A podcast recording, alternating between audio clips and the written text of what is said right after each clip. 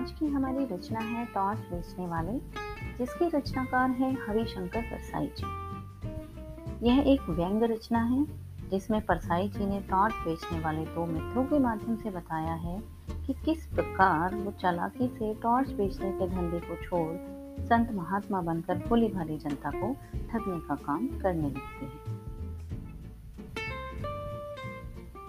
यह एक व्यंग लेख है इसमें एक व्यक्ति पहले सूरज छाप टॉर्च बेचा करता था। बहुत दिनों बाद वह दाढ़ी बढ़ाए और लंबा सा कुर्ता पहने दिखाई दिया लेखक ने उससे दाढ़ी बढ़ाने का कारण पूछा तो वह बताता है कि उसने टॉर्च बेचने का धंधा बंद कर दिया है। अब तो आत्मा के भीतर की टॉर्च जल उठी है, यानी उसे आत्मा का प्रकाश मिल गया है।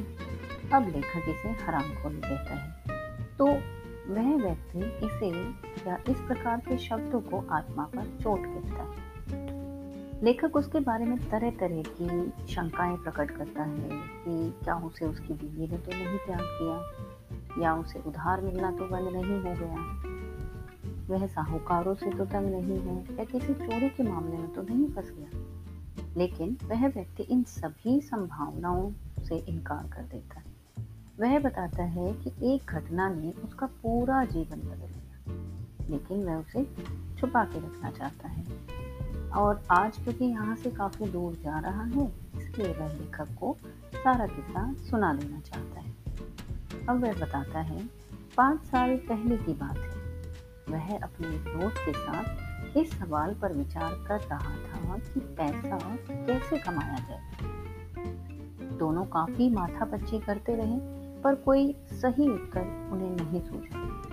दोनों ने पैसा पैदा करने के लिए कोई काम धंधा शुरू करने का विचार किया और अपनी अपनी किस्मत आजमाने के लिए अलग अलग दिशाओं में निकल पड़े। पाँच साल बाद इसी तारीख को इसी वक्त यही मिलने का निश्चय उन दोनों ने किया।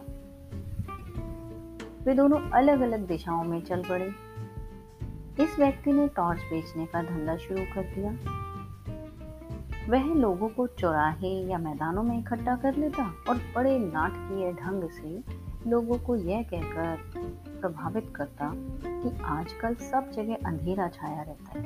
रातें बेहद काली होती हैं। आदमी भटक जाता है, उसे रास्ता नहीं सूझता।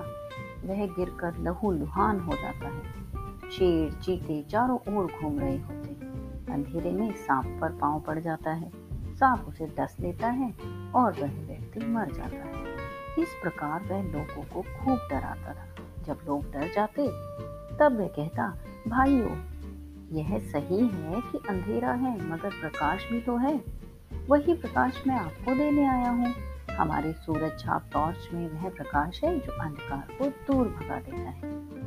इसी वक्त सूरज छाप टॉर्च खरीदो और अंधेरे को दूर करो। इस प्रकार उसकी टॉर्च खूब बिक जाती और उसका गुजारा मज़े से चलने लगा। वायदे के मुताबिक, वह पाँच साल बाद अपने मित्र को ढूँढने निकला। क्योंकि वह नियत स्थान पर नहीं आया था। मतलब जो स्थान उन्होंने तय किया था, वो वहाँ नहीं पहुँचा। उसने एक स्थान पर देखा कि मैदान में खूब रोशनी है, मंच सजा हुआ है लाउड स्पीकर लगे हैं और हज़ारों लोग श्रद्धा से झुके बैठे हैं। मंच पर एक व्यक्ति सुंदर रेशमी वस्त्रों में सजा, गुरु गंभीर वाणी में प्रवचन दे रहा है। वह कहता है, मैं आज मनुष्य को घने अंधकार में देख रहा हूँ। उसके भीतर कुछ बुझ गया है।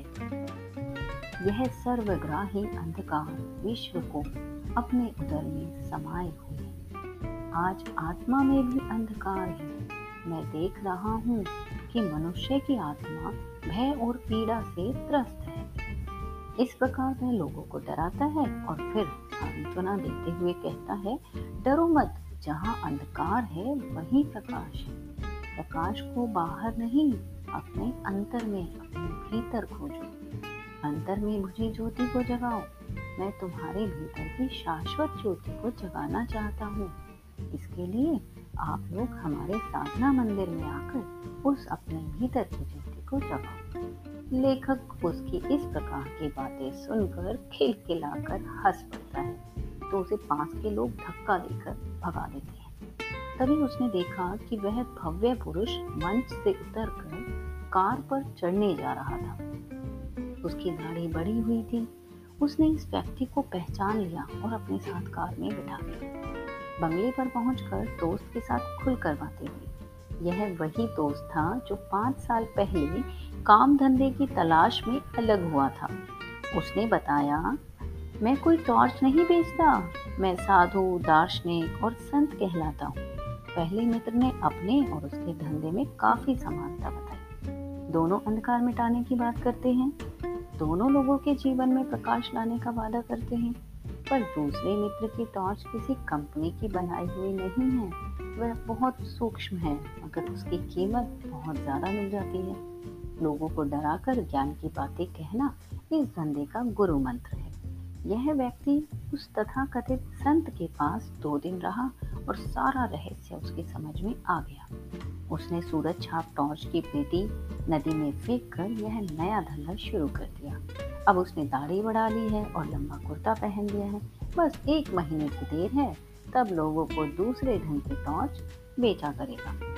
बस कहता है, कंपनी बदल जाएगी। यानी वह लोगों के मन के अंदर जो अंधकार है, अब उसको दूर करने के लिए प्रकाश फैलाने की बात करेगा और उसी से लोगों को ठगा करेगा।